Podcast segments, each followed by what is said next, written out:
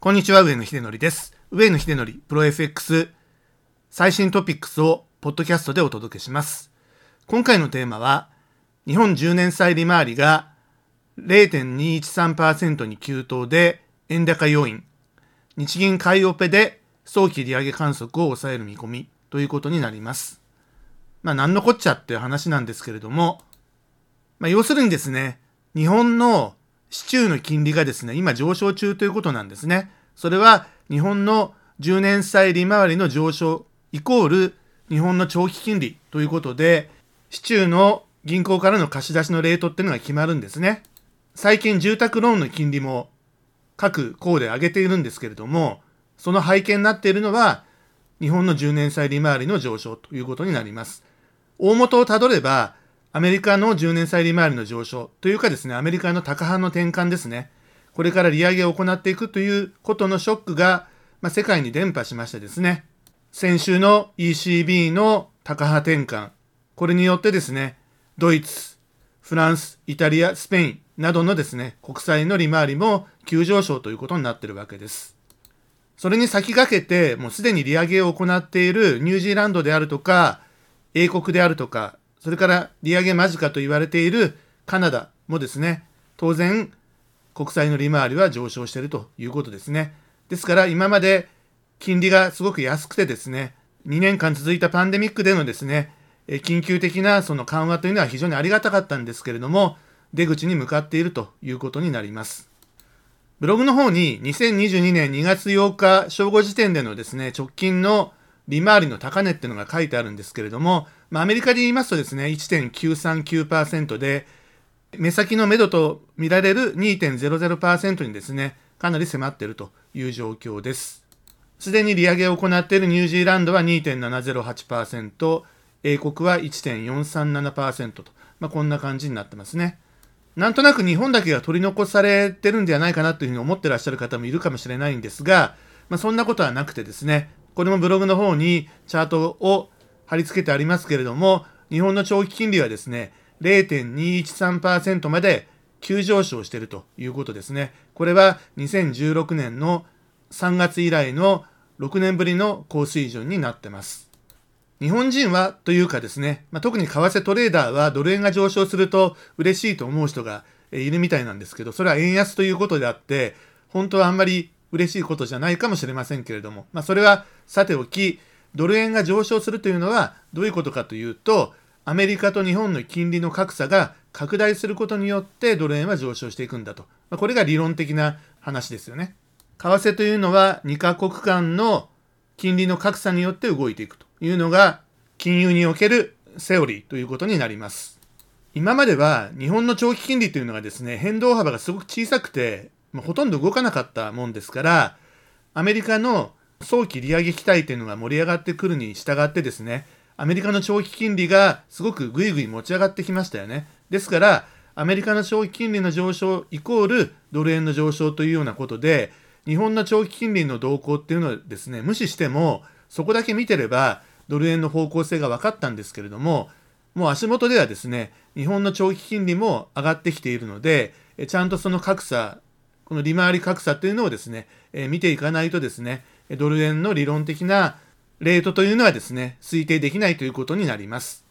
まあ、より正確にはですね、今言ってるのは名目金利の話でありまして、期待インフレ率っていうのを加味した実質金利での格差っていうのをですね、比較しなければいけないんですけれども、期待インフレ率っていうのはそんなに大きく日々動くものではないので、名目金利だけの比較で簡易的にやればいいということです。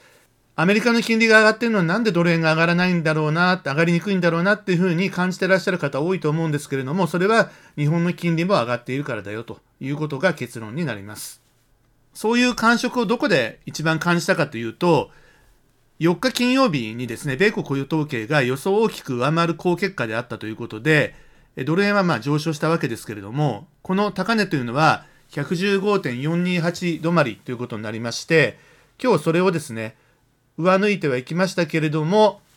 年初来高値のですね、116円354にはまだ程遠いということ、そして FOMC が高派な結果というのを受けてですね、1月28日に115.685というですね、高値をつけているんですけれども、まあ、そこには迫ってきてはいますが、まだちょっと差があるということになります。これはですね、日本の長期金利が急騰しているから、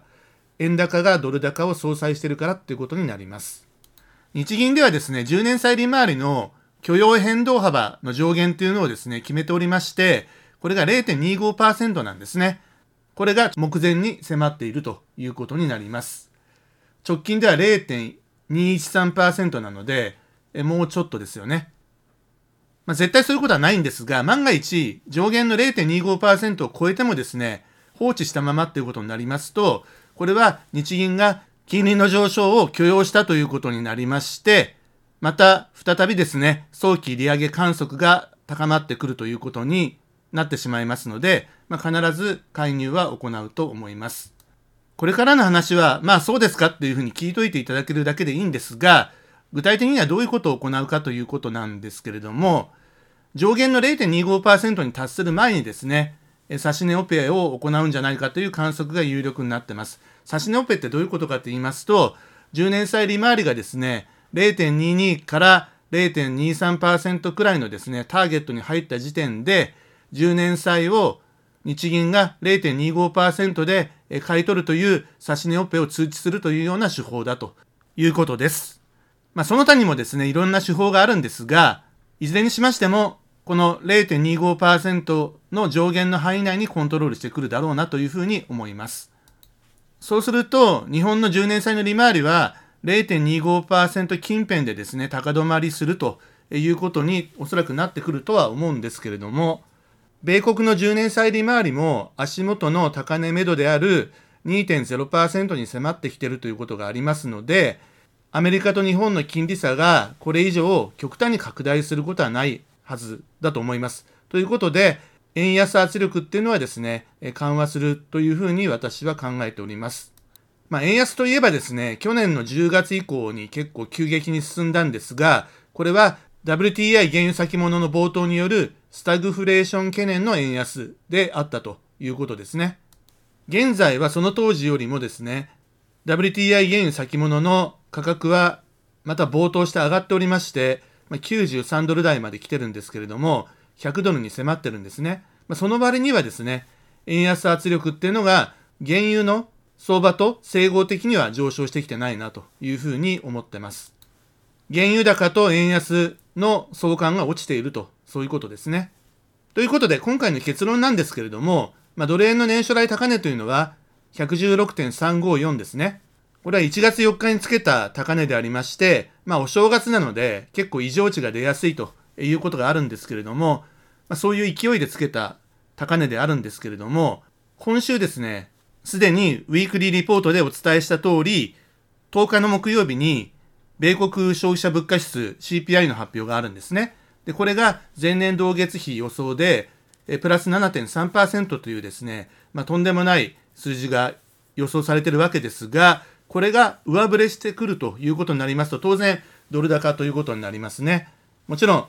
アメリカの長期金利が一時的に2.0%を超えてくる可能性もあるかもしれません。当然ドルのどっぽ高っていうことになるんですけれども、じゃあドル円がどれぐらい上昇するかってことなんですが、おそらくですね、アメリカの長期金利が上がれば、ドル円の長期金利もですね、釣れ高してしまう可能性が高いっていうふうに、え思っておりますんで、もちろん0.25%というですね、日銀の目標を超えることはないにしても、結構その、釣れ高してしまうということになりますと、ドル円はやはり上昇圧力がかかりにくくなってくるということもありまして、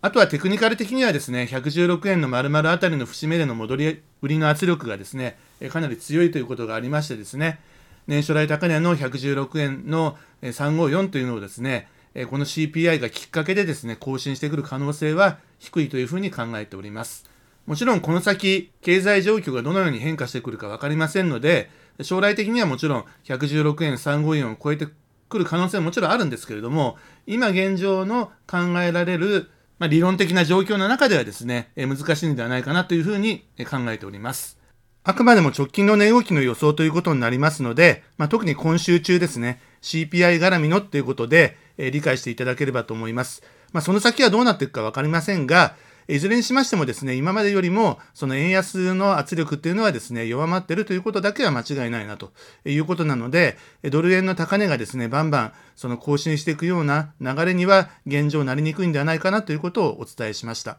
ということで、今週も頑張りましょう。